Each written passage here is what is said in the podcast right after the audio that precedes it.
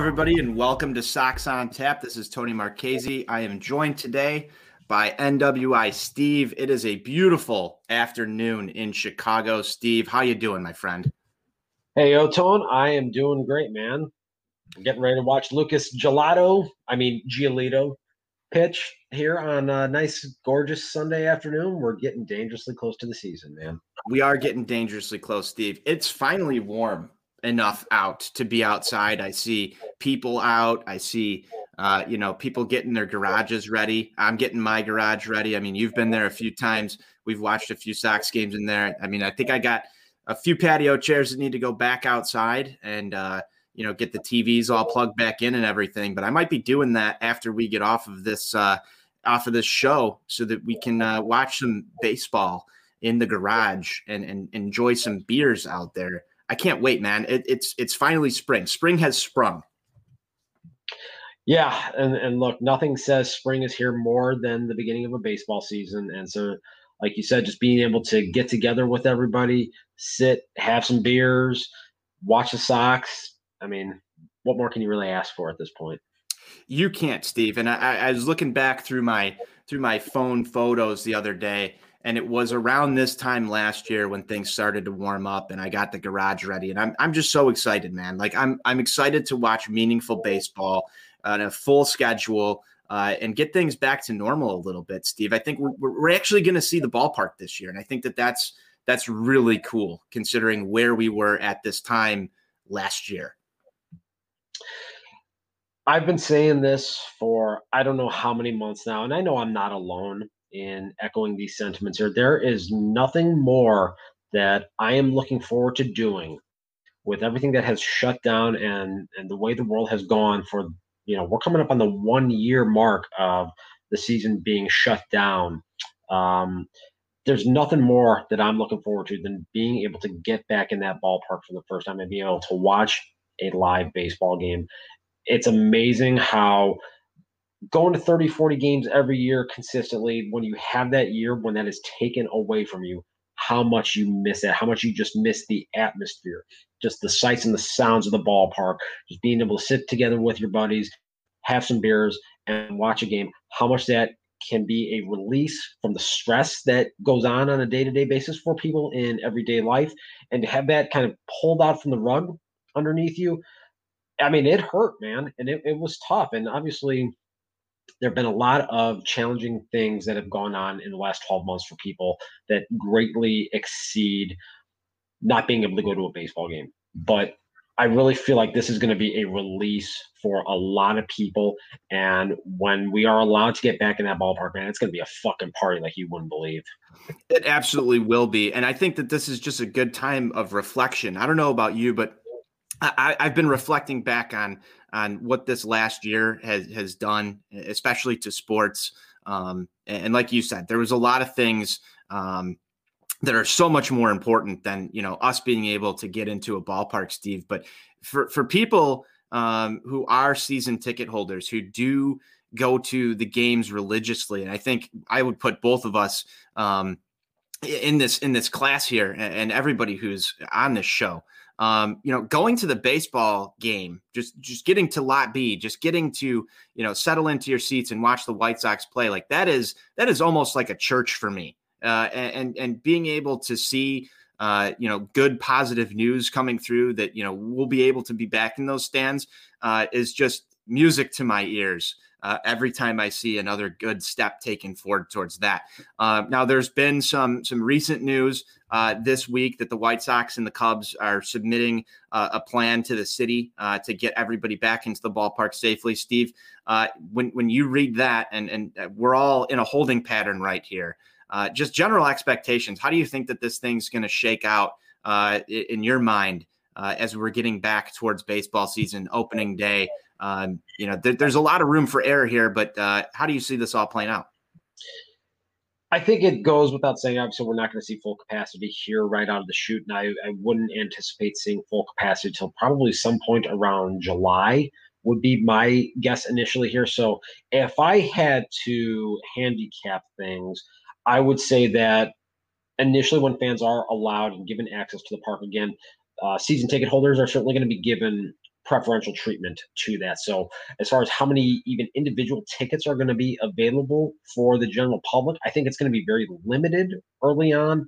So, and I think that's where you're really going to start to see maybe a section of the fan base really kind of look at okay, are is a season ticket plan is this really going to be my best approach to be able to get myself access to the ballpark this year because no one really knows how this is all going to unfold there is still so much uncertainty with it. And I think if you have that season ticket plan in hand there, you're at least giving yourself a little bit of certainty in these uncertain times, as they say. Very true, um, and that's that's something that I think a lot of people have considered. I mean, just generally talking to White Sox fans over the last few weeks, I know a lot of people are trying to jump on season ticket plans, um, and you know, I I think that we would see that even if uh, the we were expecting full capacity right away because I also think the Sox are going to be a hot ticket to get in this town very quickly. So changing dynamics uh, at the ballpark, it, it's going to be certainly interesting to see. Uh, you know how many people are going to be let in uh, right out of the gate, and then uh, where we are in like June, July, um, because I can't wait, Steve, to just hear the roar of the crowd uh, off of a home run or you know closing the ball game down and just you know parading down uh, the ramps out of the stadium back out into lot B uh, with just a ton of people. I, I, I, can't wait for that experience. I know you feel the same way. Uh, but as we get here, one topic that I really want to touch on today, we had a interesting study uh, come out this week. Um, and, and you know exactly what I'm talking about here, Steve. We tweeted it out from Sox on Tap earlier um, in the week, and that that study was uh, fans who drink the most during the ball game, and the White Sox were at the top of the list. We as White Sox fans drink the most during a baseball game. I believe we came in at 4.2 drinks per game, which is somewhere near around $45 in Jerry's pocket per fan that comes through the gates. Um, I haven't seen anybody spin this on why we why are we not spending money when Jerry gets so much of our alcohol money uh, yet, but I'm I'm going to leave that one to you, Steve, to elaborate on. Uh, are you proud of this? Well, that's a complicated question right there with with a further complicated answer. I think the heavy beer consumption has obviously been driven heavily by the poor play over much of the last decade. And it's kind of been a scenario where you've needed the alcohol to kind of mask what your eyes have been seeing on the field.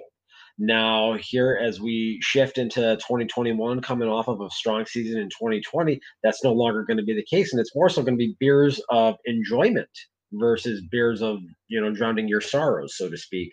And look, obviously, beer revenue going into the pockets of a certain octogenarian of whom I will not name uh, is always something that will bother me a little bit because anytime Jerry Reinsdorf gets more money, uh, there I said his name. Anytime Jerry Reinsdorf gets any more money, it pains me.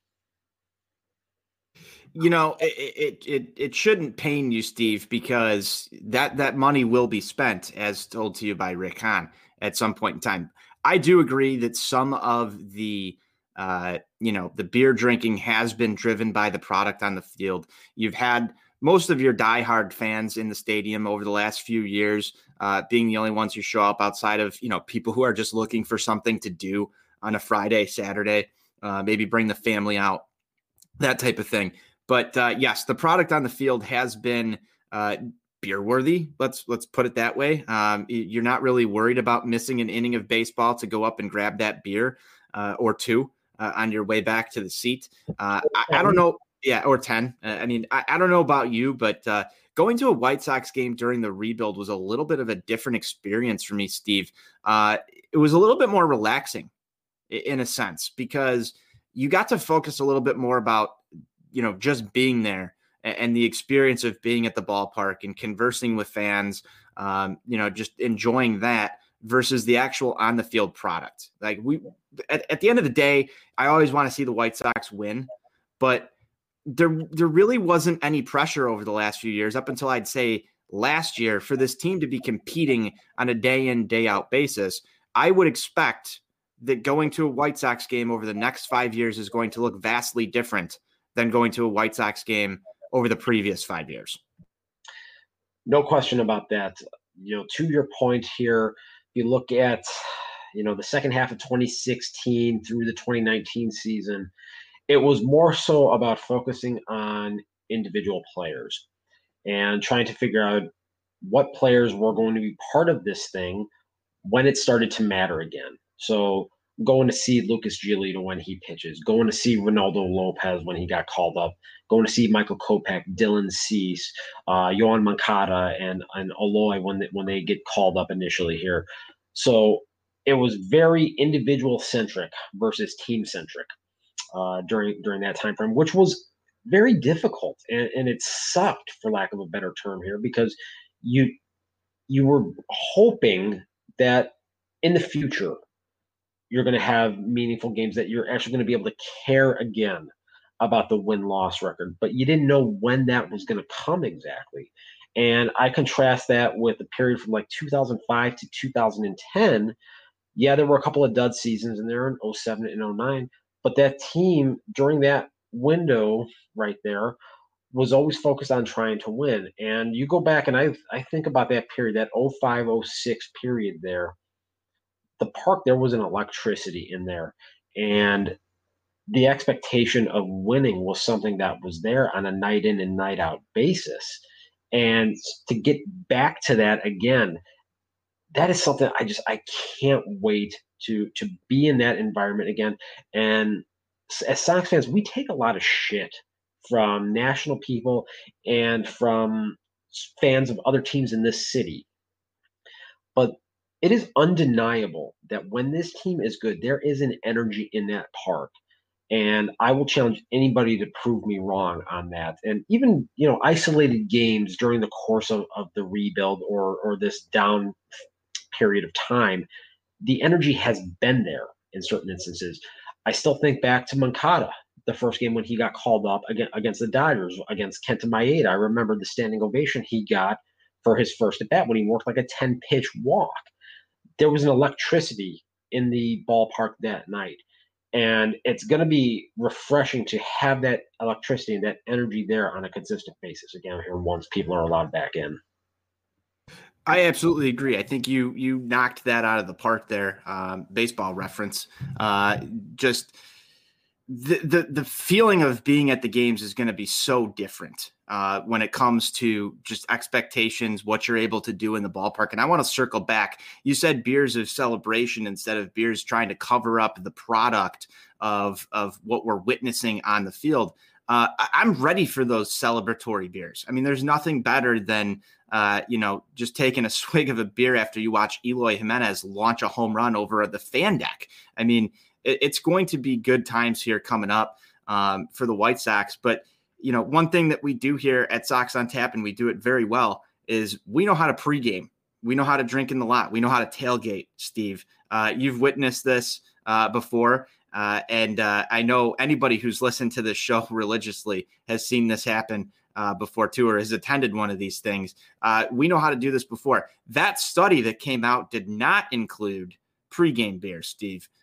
If, if you include pregame beers in here, I think we're cooking with fire. I think the White Sox came in at like number three, if I remember correctly, if not number four, on a different study that was, you know, people who or fans who drink the most before the game. And actually, uh, the White Sox uh, had a little interesting note on there as well. Most likely not to make it into the ballpark because of pregame drinking. It, it is very hard to dispute that. And as someone that has traveled around to all but five ballparks across the country, I can tell you that the tailgate experience at 35th and Shields is one of the absolute best in the league. And the simple fact of the matter is, there aren't a lot of ballparks, a lot of the modern day ballparks that are around today that are conducive to a pregame tailgating environment. The one most notable one that I've been to would be Miller Park. I'm still calling it Miller Park up in Milwaukee. That is a fantastic setup for a, a pregame tailgate. But the ballpark over there at 35th and Shields is ideal for this.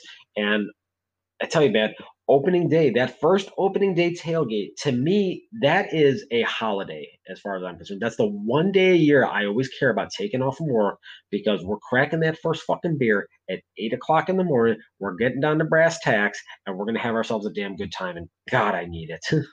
Yeah, if there's one thing, if there's one thing about opening day, uh, Steve, it's just it's it's that sense of uh, you know it, eternal spring, and it's it's just so great to get back to the ballpark, see people that you haven't seen in uh, you know six months over the course of the winter. Uh, everybody's back. Hopefully, you get you know some good weather. But I don't even think that the weather fucking matters, to be completely honest with you, Steve. I've been at opening day and it's been snowing before, and I've had just as good a time as if it's 60 degrees and the sun is shining. It is always a beautiful day for baseball on opening day there. Uh, and the tailgates, man. I mean, we, have got uh, we've got a, a, comment that just came in. I can smell it already. Just just the the fact that we are going to eventually get to a place right now, uh, and it's coming soon, where we are all back together in Lot B uh, before a baseball game. Johnny Nani's uh, you know ballpark mix will be playing, beers will be flowing, people will be happy. That is that is just I, I, mean i get goosebumps just thinking about getting back to the ballpark and, and, slamming beers with people i haven't seen in now over a year. So i'm excited as hell for that. I know you are too. Uh, but you know, if I go back to that study, people who don't make it into the ball game because they they were pregame drinking way too hard, I think there'll at least be one contributor at On Tap Sportsnet that doesn't make it into the ballpark because they drank hard enough in in Lot B before this game starts. I could see it happening. That setting the over under maybe at like one and a half contributors. No question on that. First, I want to give a shout out to my man Dick the Knife. Too sweet, my man. Good to have you on here. Um, you look, you hit on a lot of key points right there, and and one that I want to talk about here, obviously, and expand on a little bit is you mentioned that that first tailgate on opening day. It doesn't matter what the weather is. I've been to every home opener since 2008, and most of those have had pretty shitty weather. There have been some good ones in there. 2010, 2012 come to mind. Um, you know, 2018, you know, come, comes to mind there have been years where we've had all four seasons in the same day before that game even starts. And like you talked about, plenty of times where you've had 30 degree temperatures and snow, and it doesn't matter. People are there right away. People are lined up down 35th Street before the gates are even technically supposed to open several hours in advance. And they got those grills ready. As soon as you get in that lot, you pop that first beer and you and it and all of a sudden it's like you're home, you're laser focused, and it doesn't matter what the weather is because it's a perfect day. You know, eh, there's there's a few things in Chicago, Steve, that the, the rules don't apply to almost when when you when you feel that way. Uh, St. Patrick's Day is the first one that comes to mind. The second one is opening day on the south side. Pulaski Day better, by the way, but whatever. Pula- well, I'll, I'll give you some credit there. We did have an article on OnTap Sportsnet about Pulaski Day the other day. Uh, I'm sure you fully endorsed that. I think Berkland wrote it.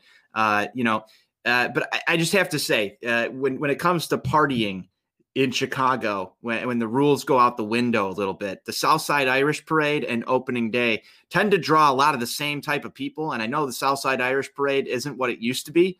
Uh, but it, th- those are the those are the two the two big events that I can point to um, in in Chicago where you know it's just acceptable for you to be publicly intoxicated. The only rules on opening day is there are no rules. Right, exactly. So, Steve, we've talked a little bit about drinking. We've talked about Sox games. We've talked about some of the nostalgia. One thing I want to get into with you I saw your Twitter handle change uh, just recently uh, to spring training overreactor. And let, let's talk about this because you and I share a little bit of the same sense of humor when it comes to some online sarcasm, mainly on twitter.com. Uh, but we've we've drawn out some really interesting reactions from people. Uh, you more than I have because I just haven't had the time to to do this, and you you seem to have run with it uh, a little bit farther. Uh, I think my my biggest one was the uh, the first game of the season uh, I tweeted something along the lines of uh, this: they would have won this game if James McCann was on the team still and was was playing catcher today. Uh, that one got some reaction. Uh, but let's let's talk about it for the people who are in here and the people who, who listen to this show. Maybe we'll save you some heartache. But let let's get to the bottom of spring training overreactor, Steve. Well, you you touched on a couple of very salient points there. Um, I have been one that is known for sarcasm quite a bit not just on Twitter, but in everyday life. Ask anybody that has known me for an extended period of time, and they will tell you that. That's just who I am. And we saw so much overreaction this winter to whatever the White Sox did, whether it was the hiring of Tony La Russa to any of the roster decisions that were made. So much of it. And so what I basically wanted to do is I just kind of wanted to take a little jab at at a lot of that stuff. And look, I was guilty of some of it too. It happens. I'm human. Um, but there's always that small, or maybe not even small, but there is that subsect of the fan base that looks at what they see in March in Arizona and thinks that it is a harbinger of what is to come during the course of the season. Now, there are certainly circumstances where you can watch things and make observations and and say, okay, I think this is going to be a leading indicator of something that we could see from a performance standpoint for this team. But by and large, there is so much overreaction to what is seen on a day in and day out basis in Arizona. And so I just wanted to have a little bit of fun with it. And, and I was, you know, talking very heavily up until the Sox won yesterday about the fact that Tony La Russa just hasn't instilled TWTW in this team here. They they just they don't have that will to win. He was clearly the wrong hire, and Ethan Katz was a terrible hire. He was supposed to fix his pitching staff. And every time I tweet out something like this, there's always some crusty old guy or or some like early 20s Gen Zer who takes it literally and thinks that I'm serious about it. So now I have to go along with this bit. I have to play this thing out here till the end. I don't have a choice. No, I don't think you do. Uh, and, and, I'm I'm curious to see if you continue this into the season because it, it's it's quite comical, uh, and I think that there's there's room there to uh, can continue to uh, uh, do that. And I'm I'm getting some text from Buzz, who's not on the show right now. He's blowing the phone up, uh, but you know the the fact that we get people to overreact also seems to just point to something, Steve, that there are people who actually fully believe some of the things that you're saying. There are people out there who actually believe that, like, you know, this to be true, and that there are people who will go to war to fight that opinion. And I find that absolutely incredible uh, just throughout the, the entire Twitter sphere. Uh, that there's so so much polarizing viewpoints on this on this team right now. Uh, thing you touched on uh, was was the Tony La Russa and, and Katz thing. Um, outside of the results so far, and obviously the White Sox won yesterday.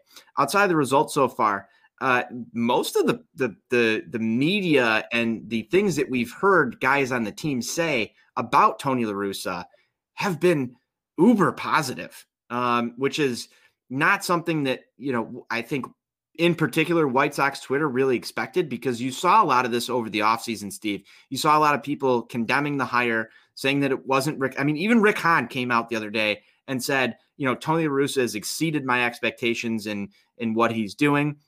You see the guys loose. I've seen videos uh, of the guys on the backfields and you know Lucas Giolito taking grounders and guys having competitions and, and just doing fun things. They seem very loose. The team overall and, and maybe this is just the media spin on it. Maybe this is Jerry Reinsdorf, you know, paying Bob Nightingale to write positive things about the team. I don't know. But from what I've seen so far, looks like actual genuine reactions from the players, the statements that they're making, things have been.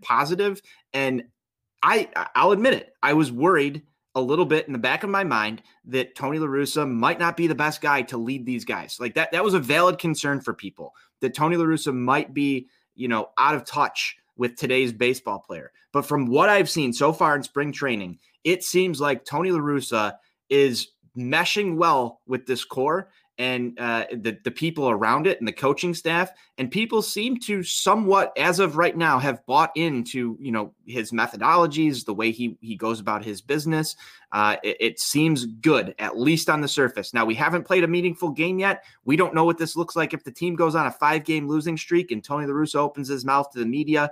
We, we know that there's been some over talking in this organization before and this all this whole pr spin could could go down the drain in a heartbeat. We know that but from right now, I think things are are looking pretty good, and I, think a little bit better than what people expected. Any any thoughts on that? Agree one hundred percent. There was there was so much negative reaction surrounding the La Russa hire, and people saying, to your point, that he's not going to be able to connect with guys like Tim Anderson or or Lucas Giolito. It's just it's going to be a train wreck, and we haven't seen that. I mean, Tim has done multiple interviews in in the last couple of weeks here since he arrived in Arizona, just with glow, really glowing praise of of Tony La Russa, and he mentioned that he was very skeptical of of the new manager com- coming on board here and how they would interact with, with each other. And a lot of that has really been seemingly diffused. Now, obviously, this time of year, the length of spring training lends itself to an overflow of positive stories. You never hear you hear very rarely about guys coming in in bad shape. You know, the the Jesus Monteros of, of the world back when he was with the Yankees uh, seven or eight years ago. Those those types of stories are very few and far between. You don't really hear things about guys not gelling collectively as a group. You don't hear things about fights in the clubhouse for for the most part, or about guys questioning a new manager that sort of stuff isn't really talked about a lot in, in the media at, the, at, this time of year. But I think the the abundance of the conversation and, and the positivity around Tony La Russa and and the new staff has something that has been very interesting to me to see. And it seems as though this is a very well structured, well laid out camp to this point, and a lot of the guys are talking about that everything is being done with a purpose and with intent, and that is something that comes from, I, I think, the top. And obviously, La Russa being a guy that has managed and been in that dugout for over three decades there collectively um, across three different organizations. So this is a guy that knows how to put together a camp. So the, the changes that are happening here within within the organization and the level of accountability that seems to be in place here right now is very positive to see from my perspective. You talk about accountability, um, and that's that's a word that has been a buzzword on this show for a long time. And I think in any Jerry Reinsdorf organization, uh, accountability is a is is is something that uh, you know as a fan you want to focus on because if there's one person out there, Steve, that like you know accountability goes out the window with, uh, and it's and it's honor your friends first. It's Jerry Reinsdorf. Like there there there is no arguments there across sports. Uh, you, you, just see that time in and time again. Uh, but I, I, like that. I like the fact that there is some accountability on this roster. I like that Tony La Russa is holding the players accountable. I like that Rick Hahn is impressed with what he's seen in camp so far. I like that you have leaders on this team come out and say, like, you know, I'm really enjoying uh, you know what I'm doing under Tony La Russa. I think those those are important things. We've seen some some different stuff. You got into an interesting conversation uh, with uh, Ozzie Jr. on Twitter about uh, about Ricky uh, today. I don't know if you want to shed any light on that one, but uh, it's out there in, in, the public if you want to go search it out. Uh, it, it's just a different mentality that this White Sox team is going to have, and sometimes just professionally in any organization, when you have the right leadership uh, things tend to work out a lot better. Uh, it might not be the guy that you wanted uh, hired in that situation. Uh, I'm going through this with the Blackhawks right now, Steve. Uh, I think Jeremy Colliton is an excellent leader for this core of Blackhawks players. Uh, and you see the team succeeding. They're a young team, they're succeeding. Do I prefer Joel Quenneville over Jeremy Colliton? Absolutely, I do. but is the team buying in to what's going on? And uh, yes, uh, there is a podcast on my rec hockey game. Here's a comment that just came in uh, from Showtime Stan.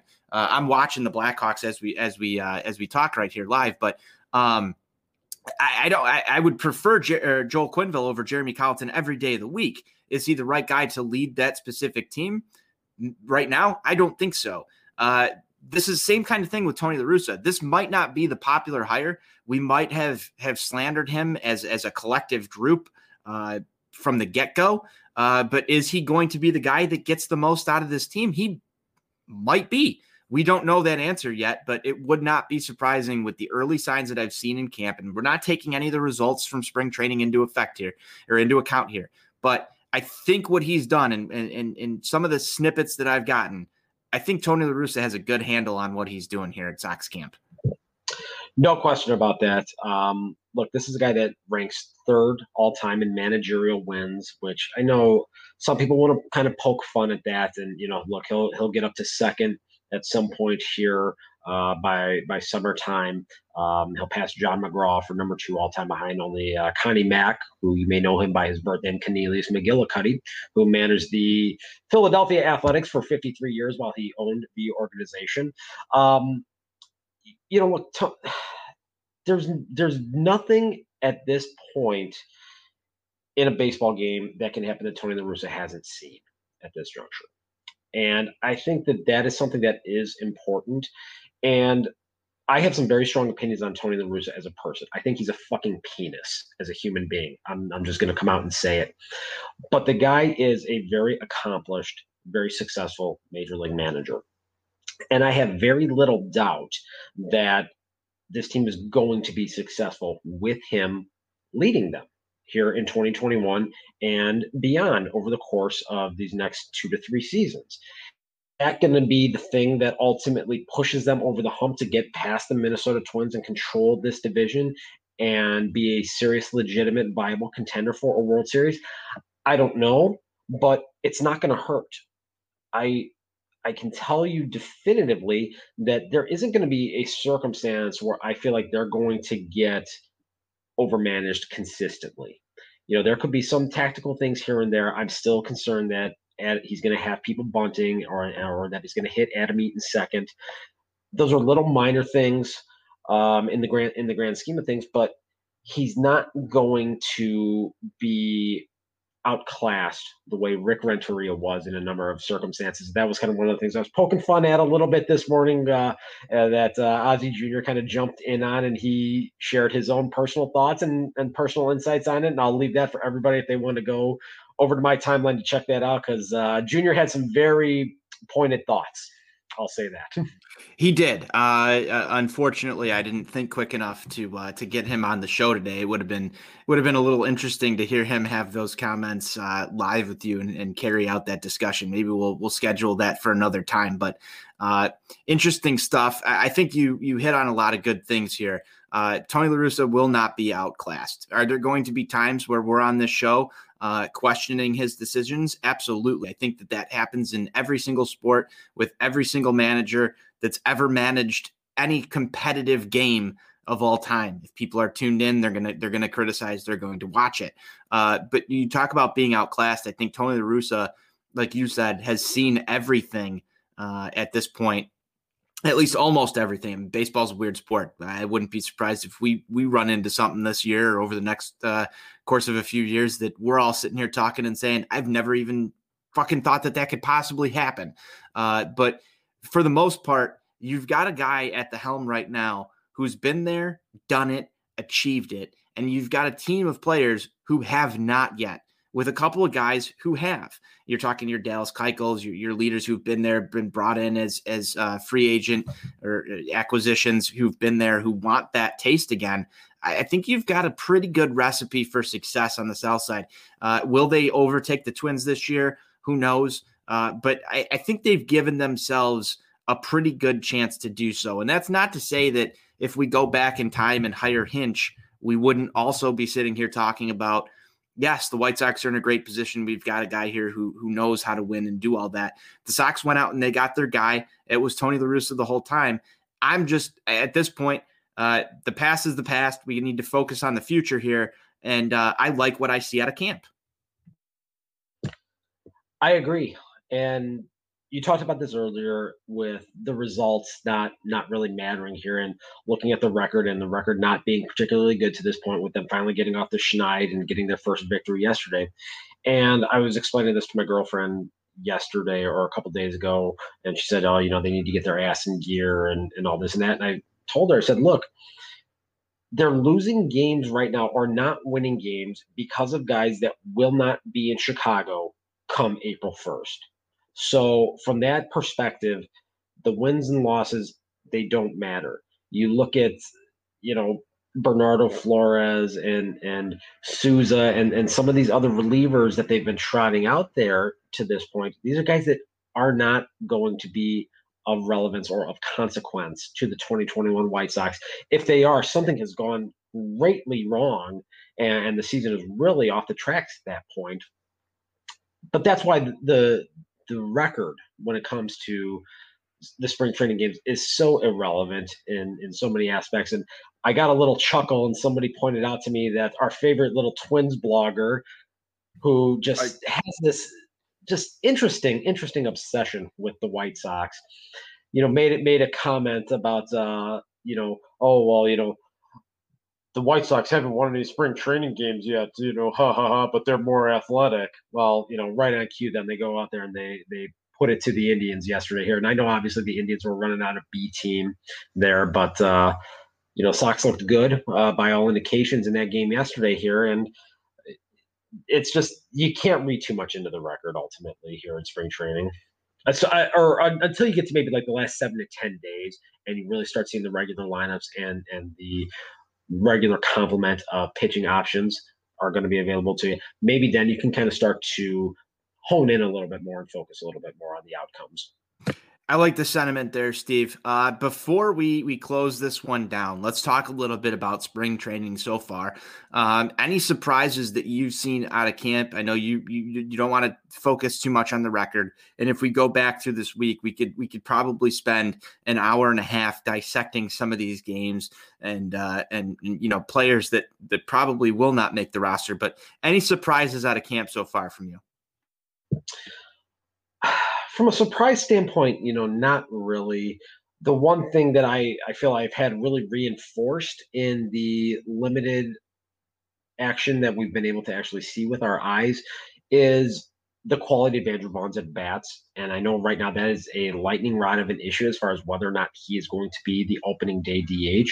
But when you actually watch him there in the batter's box, there's a calm to him to his plate appearances when when he's out there right now. He doesn't look overmatched. He doesn't look like a guy that is timid or scared. You you contrast that with a guy like Jake Burger, who has missed substantial time with injuries over the last couple of years, and like Vaughn has never played above Winston Salem to this point. And there's just a there's a noticeable difference in the quality of the plate appearances to this point. Vaughn just looks very relaxed and is really kind of seems like things are slowing down for him and he's just letting the plate appearances and the bats come to him almost the way a, a, a, nine or ten year veteran would and and that's been really interesting to see. And i say this as someone that has been very vocal about not wanting andrew vaughn to be the opening day dh but it's been it's been nice to watch that and nice to kind of see that reinforced there that quality plate approach no, absolutely, Steve. And I think you you are very correct when you say will Andrew Vaughn uh, be the opening day DH it is is such an issue, and I think it's something that we need to watch down the stretch. Um, you know, you're looking for that consistency from him. You're looking for you're looking for him to have those quality plate appearances over and over and over again in order to to achieve that. But we're also talking about a guy who hasn't taken a plate appearance at Double A yet, so um, you know, you're looking to up and down this roster. Uh, if, there's one thing that I wish the White Sox did, uh, it would be to go and sign DH. And I think this is the perfect time to say this because uh, I know Buzz has, has probably been waiting for it. He did text me this. Going. He, you know exactly where we're going. Uh, exact quote from Buzz himself. Uh, I want this right on air. If Puig was starting in right, they would have won more than one damn game so far in spring training. Uh, I'm going to take it a little bit different there and say, had they made one more acquisition uh, of of a bat to to kind of fill in at DH or maybe uh, play the field two to three times a week, I think we'd be in a lot better position than we are right now.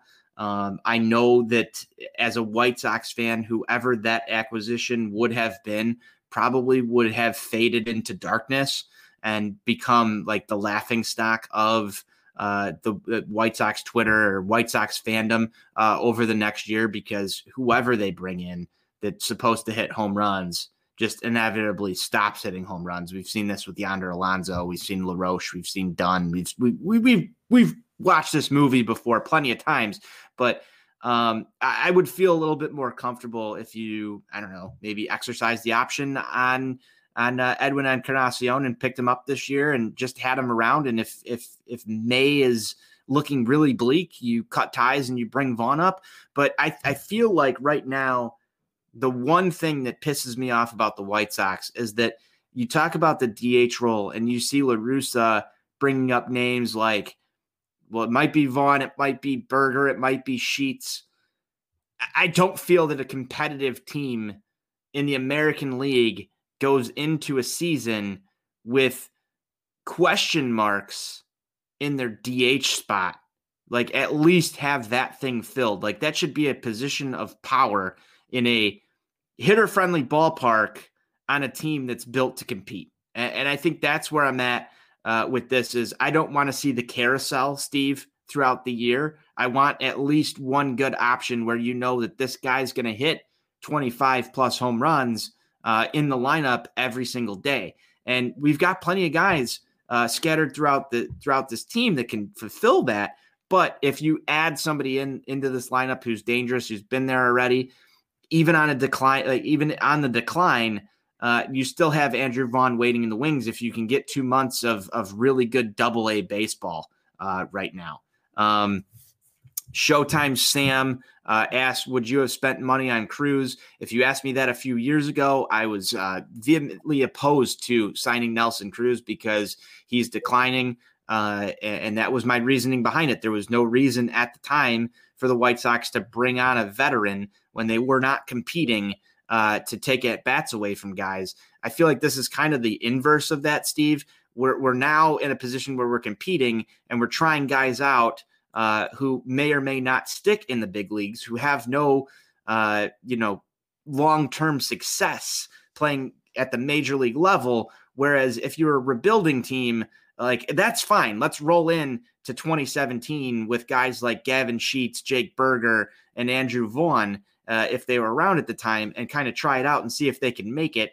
Uh, I'd rather have you know somebody with the track record there that you could bring somebody up to fill in for if he was struggling and put him on a short leash. Uh, I just I don't like the way that this was set up.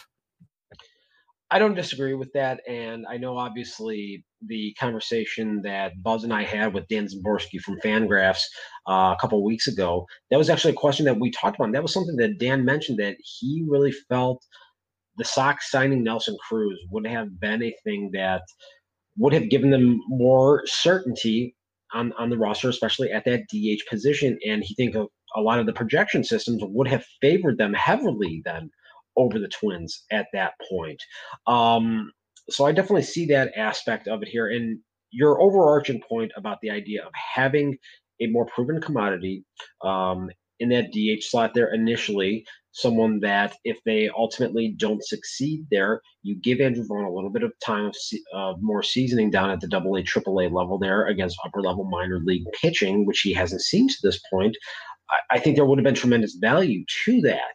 And you know, especially you look at a guy like Puig, and that was something that I actually kind of came around on a little bit there towards the end of this offseason, saying that I think it would make sense from the standpoint of he he can be a DH, he can play right field. He actually has reverse splits where he hits right-handed pitching better than left-handed pitching, and he would give you a little bit of roster insulation with Adam Eaton and Eloy, given some of the adventures that he has out there. And I think that that that would have made sense. But you look at it, we're now going on almost two years, and no major league team has has made an offer to Yasiel Puig. There's something there that we just don't know about. I think at this point, because if there wasn't some underlying issue there, I just find it hard to believe that we'd be going to a second consecutive season here where Puig does not have a home at, at the major league level. So um, I find that just very odd in a number of aspects. And my last point here that I want to make Duke, you're absolutely banned. You brought up his name again. We've talked about this. We're not speaking his name. Okay. I still have nightmares of him getting most of the DH at bats during the 2010 season, costing the Sox a division title. So you're in timeout here, banned and reported. I knew where you were going with that one. I, am I'm, I'm glad we got that up on the screen. Uh, I'm not even going to mention the name. Uh, you know, it, it's just interesting to me because we've seen this White Sox team chase these left-handed power hitters uh, consistently, uh, or not even that, just just DHs in general um, over the course of like non-competing years, and to be going into what is arguably the uh, best team set up for success that the White Sox have had in such a long time, uh, for them to be eh, with question marks in that position is just concerning because there were so many options available. There's so many options that are actually still available. Uh, you bring up Puig, and I think that there's something there as well, but um, there's there's just so many options available that it's it's it's almost crazy that we haven't spent any money on you know eh, one of these guys to come in. I, I don't even think you have to spend that much. Uh, you're talking maybe uh, you know two three million dollar contract to get one of these guys to just play for a year. Um, you know when they when they haven't gotten money elsewhere, it just seems like an easy, uh, you know, non like you don't even need to go to Jerry with this. You just bring somebody in uh, who can hit, and if they're oh, you need to go to Jerry for everything at this point. Who are we kidding here? Biblical I, law is the, I want to know. I want to know what the what the spending limit that Rick Hahn has that he he is allowed to offer a contract to a player that does not need to be brought to Jerry. I want to know what that dollar value is. I don't know that said dollar value exists. So you think that everything, everything, you don't think Rick Hahn has like, okay, you're bringing this guy in under 10 million. I don't need to be bothered. This is an honest question. In 2021, coming off of a pandemic season where you have all these teams saying they lost nine figures, I honestly think that you probably have to go to him to get sign off for everything at, at this point. Is that something that's going to continue into the future? I would hope not, because if it does, if you have to go to your owner for you know three million dollars to get a utility player. What are we doing here? I, don't I don't know what we're doing here if that's if that's the case. I, I, would think that Rick Hahn would have some room to work. It seems like he does, but um, like you said, very limited when it comes to that. And I can understand the, the special circumstances of the year. Uh, I just thought that we'd have some some backup uh, at DH before we entered camp. Obviously, we don't. We, have got what we've got, and we're working with it. Um, you know, I, I, can see a point where uh, you know you see some time for Jose Abreu there. You see maybe a day or two, uh, a week of Eloy Jimenez there. Uh, I know La Russa wants to keep him in the field. Uh, Andrew Vaughn will probably play DH at some point for the White Sox this season. Uh, but it, it, could become a, a, there could be a point in the season, Steve, where if this team is hovering uh, around near contention at the trade deadline, uh, it might not be a bad move to go and and and try and pick somebody up uh, to just ride the rest of the year out if we're not getting what we need to get out of uh, Vaughn or whoever the the solution is at that point in time. Um, Steve, one last thing that I want to get to before we close this one down: uh, Reynaldo Lopez threw an impressive two innings yesterday. Um, any thoughts on Reynaldo Lopez in relation to what we talked about last time we were live together uh, with Reynaldo Lopez being that perfect two inning guy. Uh, and let's talk a little bit pitching uh, just beyond that. There was also news uh, in the bullpen about Kopech starting there, uh, as well as Crochet and the development plans of those two players. Let's start on Reynaldo Lopez and we'll work our way into the bullpen. So with Raylo in particular, it kind of circles back to something I wrote a few weeks ago with Ethan Katz coming in and some of the expectations that have been placed on him to be the quote unquote fixer for some guys like Reynaldo Lopez, Dylan Cease, Carlos Rodon, and even Michael Kopech to an extent because of the extended layoff that he's had. And it's it's fascinating to watch Lopez and see if a different voice coming from from Ethan Katz is something that is going to be able to unlock something in his performance that wasn't there previously. I talked about this, um, I think, with Buzz and and with some other people in in the past that sometimes you just need a different voice that can conceptualize and can articulate a message differently than a coach that you're getting. And we saw this even with Lucas Giolito going out to Katz before um, he joined the organization instead of just working directly with Don Cooper. Sometimes someone can just explain something differently, make one little minor tweak that the person that sees you every day is just simply overlooking, and all of a sudden it gets unlocked. That could very well happen with Reynaldo Lopez. Whether that happens as a starting pitcher or as a multi-inning reliever, which I think that ultimately is probably the avenue that he's going to go from a success standpoint here in in the major leagues. I, I think if he's able to do that, that is a huge win right there for the for the White Sox. And that if you have another viable option that you can count on to get important outs, again, whether it's as a starting pitcher or as a reliever there, that's extremely valuable. And that would add increased flexibility to a bullpen that I already think is just going to absolutely slay some people here in the 2021 season and would give Tony La Russa another added weapon out there. And that's going to be another interesting development to watch over these remaining three and a half weeks of camp. So who you, who are you going with, Steve? Like let's let's just clear this air up real quick. Who are your five starters on on this roster? Uh, obviously, you got Lucas Giolito, who's thrown uh, two two solid innings here so far today against the Colorado Rockies. You get Diamond Dallas Keuchel, Lance Lynn, Dylan Cease in that number four spot, and I believe it's going to be Carlos Rodon in the number five spot. I think giving him a guaranteed three million dollars to come back, um, I find it hard to believe that they would give him that money if there wasn't some sort of assurance that he was going to be given the opportunity to hold that number five spot in the rotation at least to start the year. Now, how all of this is going to play out over the course of the season is another question that really we can't answer right now because I, I fully expect that at some point Michael Kopech probably transitions into the starting rotation, maybe like late June or early July, maybe around the All Star break here, assuming he comes back without issue from his extended layoff. And I think that's the plan that they have in place here they're trying to limit his innings and, and leave some bullets in the tank there for late in the season and into October.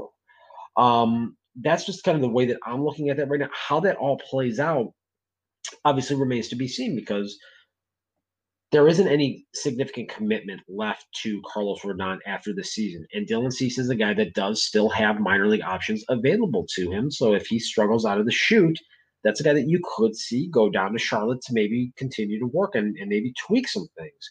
And if Rodon struggles, they're in a position where it's a low salary for one season. They can simply cut bait and move someone else into the rotation at that point. But I, I just think the four and five to start the year will be Cease and Rodon. I actually agree with you. Uh, I thought once uh, Rodon was brought back, uh, that was a clear signal uh, that they trust him in that five role, Steve. Uh, and I think that he's going to be a very important piece of this ball club. Uh, and how he performs early out of the gate is going to have a significant impact on whether or not the White Sox try and hurry Michael Kopech into a starting position or if they go and try and make a move to acquire a starter at some point here. Uh, I'm not ruling out the fact that we might see uh, some other options internally be used first before that. Uh, I, I, think you might see, uh, you know, just anybody come up out of AAA and, and make a start and keep Michael Kopech in the bullpen uh, before you see him fully transitioned into that role. And that'll be a topic that people are going to talk about this year. Uh, you know, why are we bringing up, uh, you know, Stiever to make a, a spot start versus uh, just transitioning Kopech into that role? Uh, via one injury, one injury. Um, I think that that's going to be a, a, talking point during the season Uh, but you know the White Sox do have a plan. It seems like with Michael Kopech, with Garrett Crochet uh, for the long term. And I think that one thing that we've learned about Rick Hahn over the course of uh, his tenure here is that when he has a plan, he tends to stick with it uh, long term and doesn't make those adjustments on the fly just because there's an outcry from the fan base to say, "Hey, why isn't Michael Kopech in that in that five spot or that four spot right now?" Yeah, I I agree 100% with everything you said there, Tony. Um, th- this seems to be their defined plan to start the 2021 season, and they clearly are going to go with it, and it's going to take significant underperformance for them to deviate from it. And you know, you you articulated that so well. I don't really have anything further to add on the topic. Well, thank you there, Steve. That's about all I have for today. We're we're coming up on the hour. Uh, there's some Blackhawks hockey to watch. There's some White Sox baseball to watch. I think we'll let everybody get to their afternoon activities, Steve, if, if they're on the live show. Uh, thank you guys for tuning in. We appreciate you coming and, and enjoying some White Sox talk with us on this fine afternoon here. Uh, it's been uh, it's been a pleasure, Steve. Uh, you got any closing thoughts before we uh, we shut this down and uh, get to uh, some some beer drinking and sports watching for the afternoon? We The 25 days to the opener down in Southern California against the Angels here. Lucas Giolito's on the mound today. Looks looks real strong here so far. He's pumping the strike zone with consistency. So it's just it's going to be a good day. It's going to be in the 60s tomorrow and Tuesday. Just get out there and live life, man. I can I can just say that I echo that completely. In, enjoy uh, enjoy some baseball this afternoon. Uh, this will be released as a podcast, most likely for your Monday morning commute.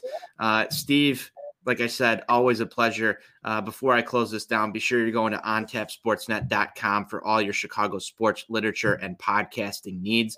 Once again, that's ontapsportsnet.com.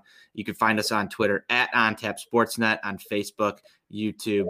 Uh, TikTok is a new one for us as well. Uh, we're on there, uh, and you can find Steve. Steve, drop your handle. It is NWI underscore Steve. You can find me at Tony on Tap on Twitter. Steve, cheers, man. Let's enjoy the rest of this beautiful afternoon, uh, and uh, let's go White Sox. White Sox for life.